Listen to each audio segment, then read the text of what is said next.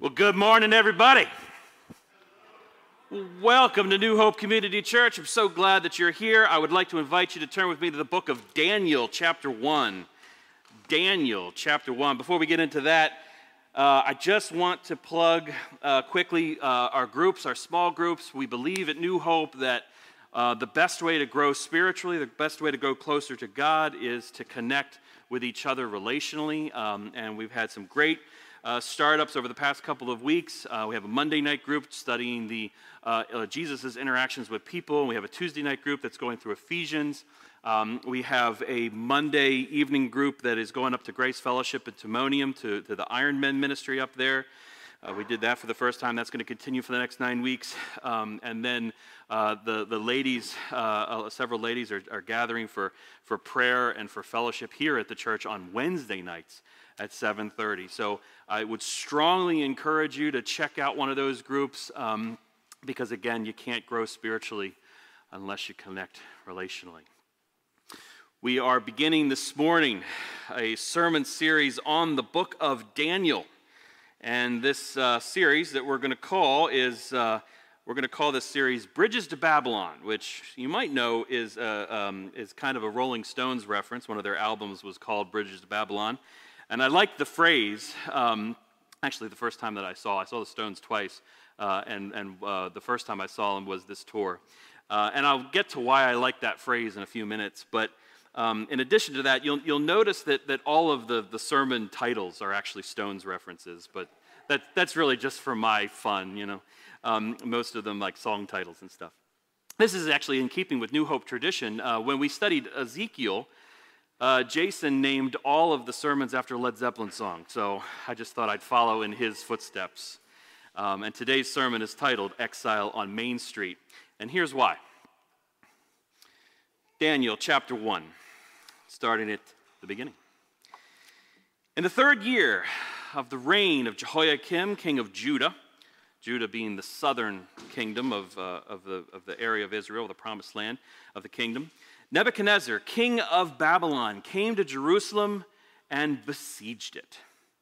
And the Lord gave Jehoiakim, king of Judah, into his hand. Note that phrase the Lord gave Jehoiakim, king of Judah, into his hand, and with some of the vessels of the house of God. And he brought them to where? The land of Shinar. That's going to be important. Remember that. He brought them to the land of Shinar, to the house of his God, um, and placed the vessels in the treasury of his God. Uh, then the king commanded Ash. Oh, no, we're going to get to that in a minute. Okay, so let's back up. We're going to be in Daniel for the next few months.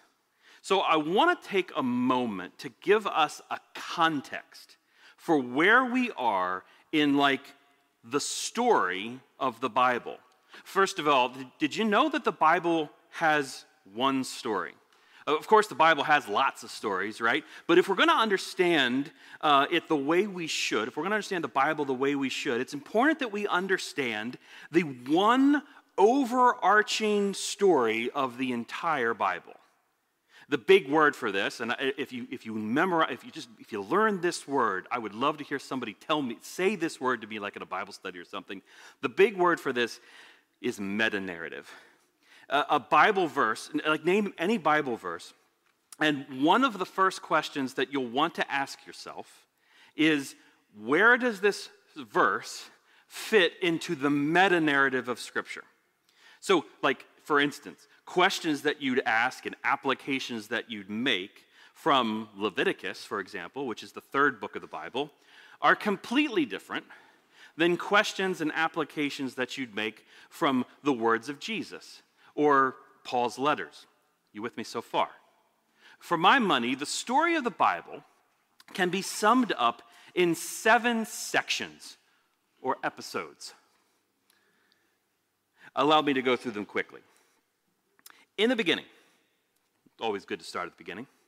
In the beginning, God created the heavens and the earth. So, episode one is creation. When God created the cosmos, he did so in a dynamic fashion. See, creation wasn't like perfect in the sense that it was complete and done. It, it was instead, it, it, was, it was good in that it was always meant to continue to grow. As Amy and Cindy talked about a few weeks ago, God's creation is alive, and his desire is that it would beat, the creation would beat in the same rhythm of the heart of its creator God. So God has always designed um, that his creation walk in step with him, and, there, and that is nowhere, and nowhere is that more true than in God's relationship to humanity. When, when God creates men and women in Genesis 1 and 2, he creates them in his image, in the imago Dei, in the image of God. He gives them work to do because he wants them to be co rulers of this creation alongside of him. He gives them, and this is a really important word too, dominion, a word which applies, implies responsibility, a word that implies ownership. Dominion's different than dominance, right? In, in dominance, we, we, we, we, we, that we exploit, but in, if we have dominion, we have a responsibility. We, we steward the creation. The image we get in this episode is one of shalom. In Genesis 1 of 2, we see shalom, this word that means harmony with God, serenity, and concord. We might call it peace.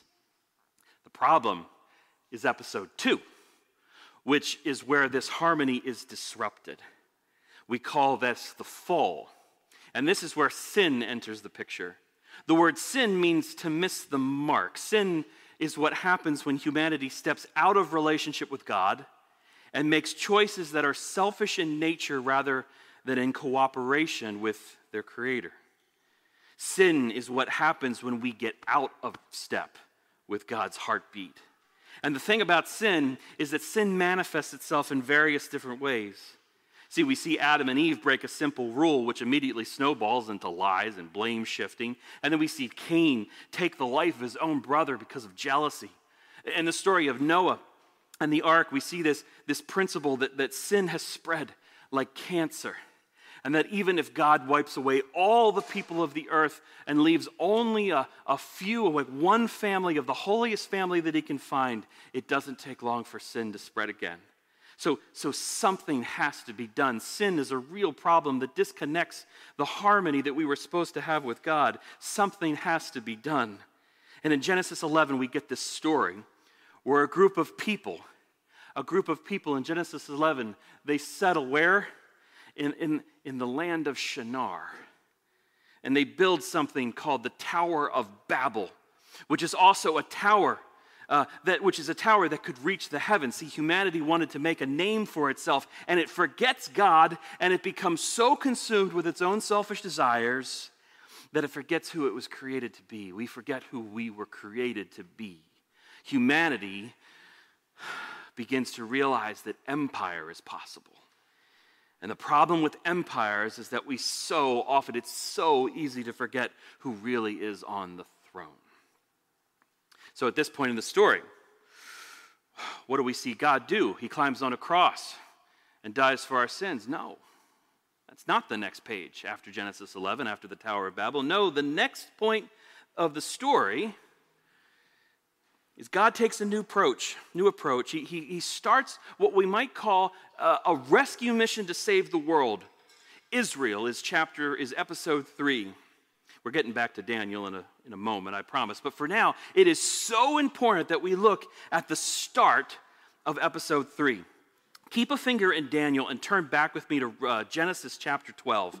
Genesis chapter 12. This is this, this chapter, uh, this, these, these verses are going to be so important as we open up the book of Daniel. Remember, this happens right after the story of the Tower of Babel. Now the Lord, Genesis 12, now the Lord said to Abram, Go to your country, go from your country and your kindred and your father's house to the land that I will show you. And I will make you a great nation. I will bless you and I will make your name great so that you will be a blessing. I will bless those who bless you, and him who dishonors you I will curse, and in you all the families of the earth shall be blessed. As I said before, this is God starting a rescue mission to save the world. That's what Israel is. And spoiler alert, yes, the life, death, resurrection, and ascension of Jesus Christ was the fulfillment of this promise that God made to Abram that day. And I'm getting ahead of myself, but, but here's the point for now. Fundamental to what it means to be a part of God's family is that we are blessed not to the exclusion of others, but for their benefit. We are blessed to be a blessing.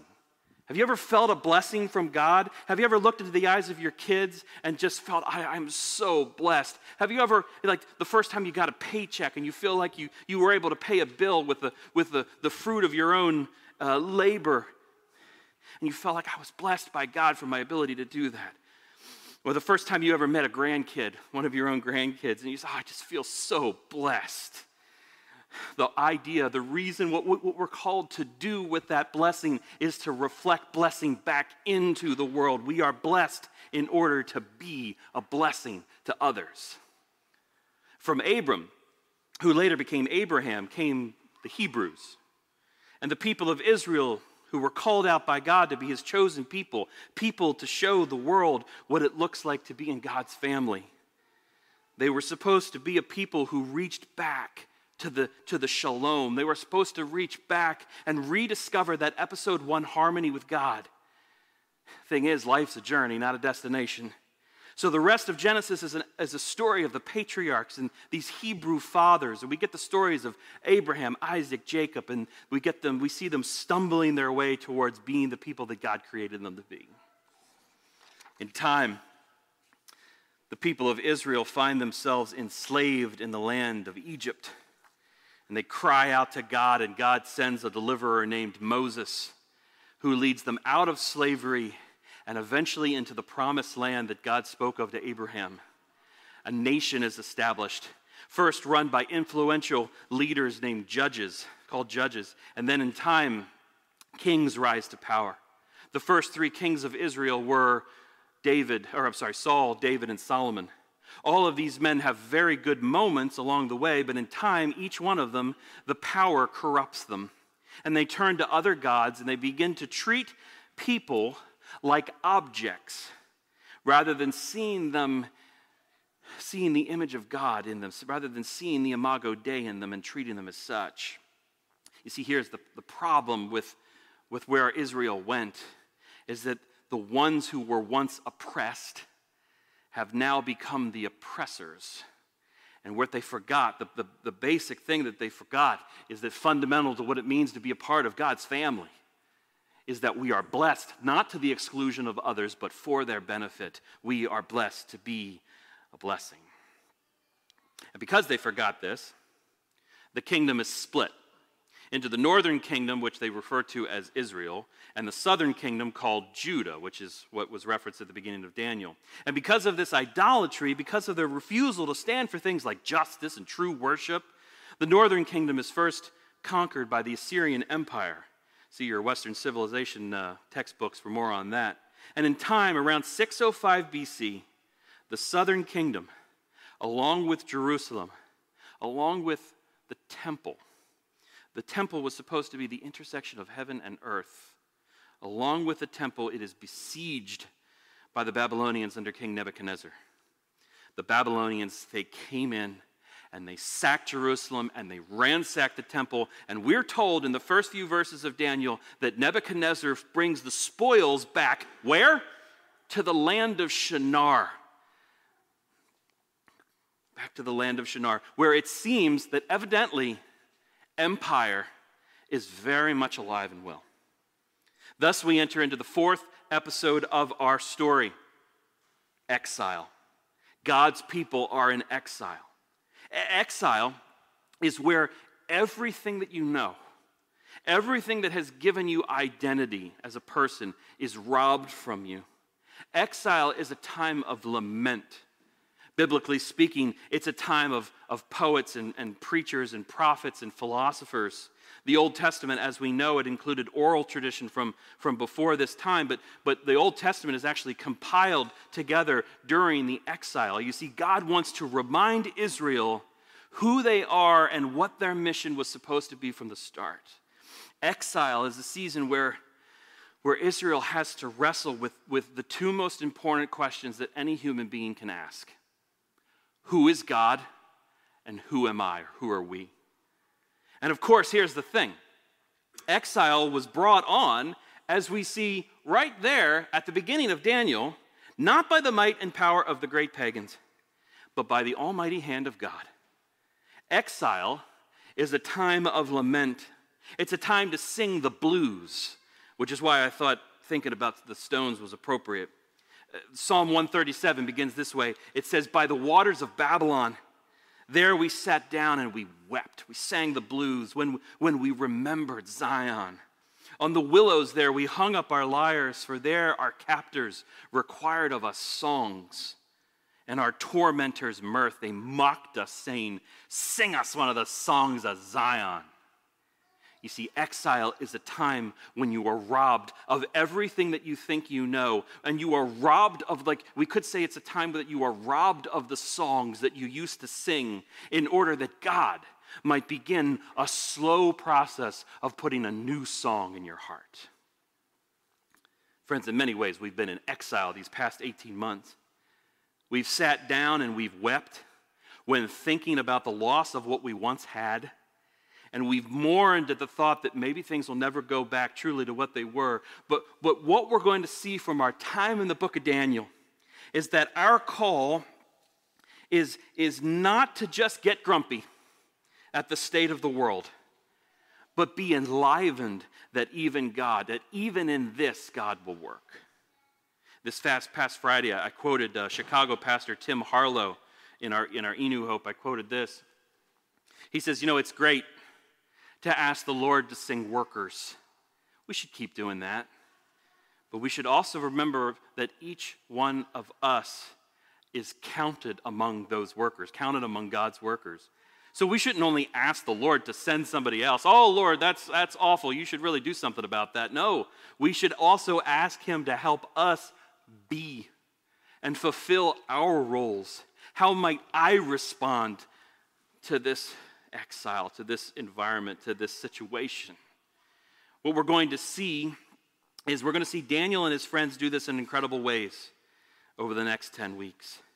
Uh, the book of Daniel is essentially separated into two parts. The first part is, is where we'll see like heroic tales, like Daniel in the lion's den and, you know, Rack, Shack and Benny, for those with ears to hear. And then the second part is where we're going to see a more the book take a more apocalyptic flavor, where Daniel has these powerful visions of what God is up to. And when we get to that part, we're going to talk about what, what it means to read prophetic literature responsibly in Scripture. And that prophecy doesn't always mean predicting the future. Most of the time, it means understanding God's reality as it always has been and always will be. So, more on that in a few months. For now, before we come to the Lord's table, I'd like us to spend just a few closing moments looking at the short story, looking at a short story at the beginning of Daniel chapter 1 about a different table um, that we're going to see. So turn with me back there and, and have a look uh, beginning at verse 3.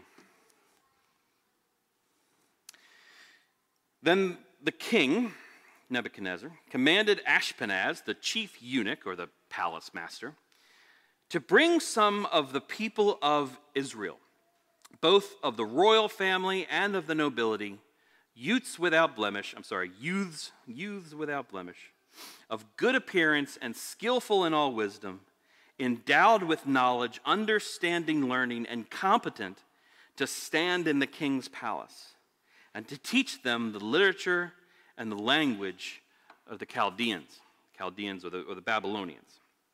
Um, so, Nebuchadnezzar, he wants Israel's best and brightest. He wants the royals. He wants the nobles. He wants the educated. He wants the skilled. He wants to take the best of what Israel has to offer. He wants to bring them to Babylon and incorporate them into the court of the king. So let's not beat around the bush here. This is a highly strategic thing that the king is doing. If you want to build an empire, you don't just want to conquer people, you want to influence their culture. Nebuchadnezzar wants to influence the influencers, and he does this by, by bringing these elite young men in order to give them in uh, the king's court experience. See, they're already the best and the brightest. They are already intelligent. But Nebuchadnezzar wants to build on what they already are in order to rebuild them into his own image. He's going to try to naturalize them into Babylonian culture and Babylonian religion. I mean, it's interesting. Look at what's going on here. What Nebuchadnezzar is going to try to do is actually what God, behind the scenes, is actually going to do with his people in exile. The thing is, God uses a whole different playbook than the empires of this world. And here's the rest of the story quickly.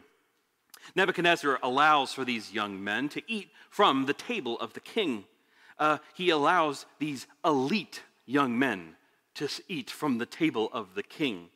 At first glance, this is an outrageously kind way for the king to treat his captives. He gives them the best food, he gives them the finest wine. Babylon was known for its decadence. So this table must have really been something. And it's here that, that we're introduced to four of these young men specifically Daniel, Hananiah, Mishael, and Azariah. Now, those are their Hebrew names, and each of those names means something about God's holy attributes. Uh, Daniel, for instance, means God judges. But the palace master gives our guys all new Babylonian names. Um, uh, Daniel is now uh, Belteshazzar. Hananiah is now Meshach. Misha, uh, Mishael is now Meshach. And Azariah is now Abednego. So Danny, Rack, Shack, and Benny. Anyway, the goal here is total indoctrination into the empire. But it's important to note that, that they don't push back on the name changes, at least not as it's recorded. See, Daniel knows how to choose his battles. It's as if they're saying, you know, you could call us whatever you want. We know who we are. And more importantly, we know whose we are. And we know this from what happens next. Daniel resolves not to eat the food given to him from the king's table. Now, why? Because to eat this food would, would break some of Israel's food laws, which were precious to the Israelites because these food laws were examples of something that spoke to their identity as people who were a part of God's family. They helped remind the, uh, the people of Israel who they were and whose they were. So Daniel says, No, I will not eat from the table of the king.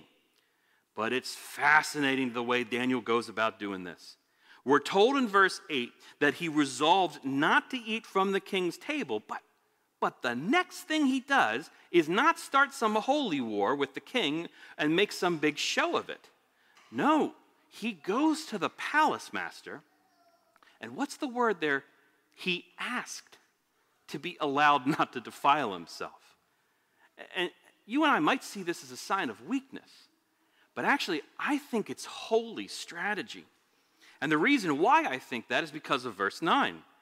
What does it say? It says, And God gave Daniel favor and compassion in the sight of the palace master. And this is just fantastic. God gave Daniel favor and compassion in the sight of the palace master. Oh, I, I really, I do feel for you guys. Um, and then Daniel had an opportunity then to, to have favor and compassion in return.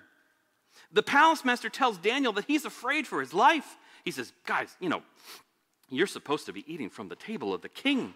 And if, if, if you starve yourselves and you look in worse condition than all the other youths, um, the king is going to be furious and, and it's going to be off with my head. So, how does Daniel respond? He responds exactly the way God responded to him.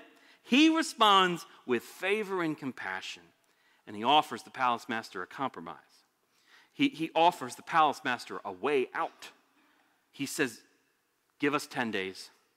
Give us 10 days where you feed us nothing but vegetables and water, and then compare us to everybody else.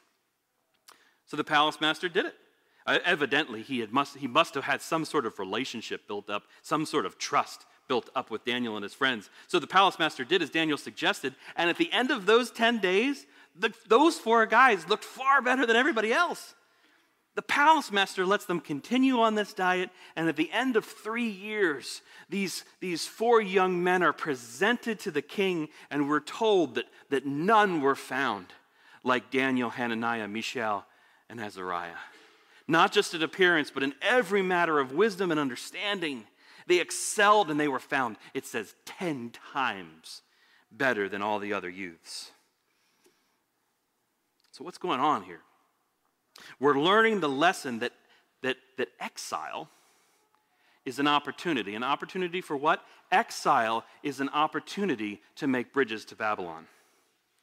Daniel's actions were of one who knew that he was blessed to be a blessing.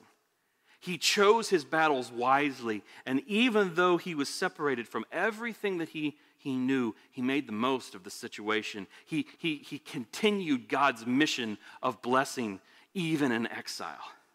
We notice that, that he didn't protest the name change, but you also notice that, that the story ends with him doing everything that the king wanted him to do. The, the king had brought them there to learn, and Daniel and the boys excelled in that.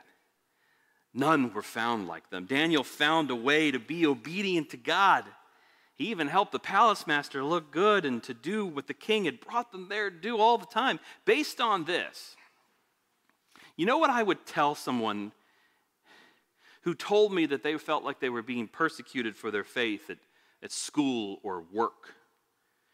I would quote the Apostle Paul, who said, As far as it depends on you, live at peace with others. Daniel honored God by staying away from the king's decadent table, but, but he also honored God by acting like God was really God. All truth is God's truth. So, sure, Daniel learns the wisdom of the Chaldeans. He didn't just learn it, he learned it better than everybody else. He was a model student. I mean, have you ever had, have you ever had a teacher who like was openly hostile to Christianity? I have. And there were times in class where I needed to stand my ground. But, but I knew if I was going to do that with integrity, I knew I needed to make sure that I was a good student, doing the work that I was supposed to do. I wanted the teacher to say, Boy, I, I, don't, I don't believe what he believes, but I sure wish I had more students like him. Or maybe it was some situation on a job where your boss says, You know, I, I, I don't know if I believe what they believe, but I want to hire a whole bunch of people just like them, just like him, just like her. You know, I, I, I don't know if I believe what Christians believe, but I sure do want my daughter to marry one of them because they treat women so well. I mean, we're going to take communion now. And as you might know, the, the episode of exile continues. And it continues all the way until, I would say, biblically, all the way until Mark chapter 1, verse 15. Mark was probably the first gospel of the, of the four written, but Jesus comes out of his time wrestling in the wilderness with, with Satan himself. And he declares this He says, The time is fulfilled. The kingdom of God is at hand. Repent and believe in the gospel exile is over and the kingdom, God's about to establish his rule and reign on earth as it is in heaven. And I'm calling a people to partner with me in that. I'm calling a people to be in my mission. The time is fulfilled. The kingdom of God is at hand. Repent and believe the gospel. The gospel is the good news that all of us are invited to dine at the table of the one true king. The, the gospel is a, is a table of, of ultimate inclusion. I mean, consider, the, consider the, the, the different tables that we saw today. With, with Daniel and his friends that had to say no to this decadent table, they had to say no to this table that was only for the elite that was only for the best and the brightest, the, the young men of promise. But, but Jesus' table, the one that we're about to, to, to, to partake of together, this is a table of ultimate inclusion. This is a table where there is no Jew nor Greek, there is no slave nor free, there is no male and female. All are one. The ground is level at the foot of the cross. So, our responsibility in response to what we see Daniel doing in this, in this first, this opening, this is just a glimpse, by the way. This is just, we, we have so much to get into as we get through the book of Daniel. This is only a small little taste of what's to come. But what it is, is that we're looking at this season of exile in expectation because we know what God is going to do in history.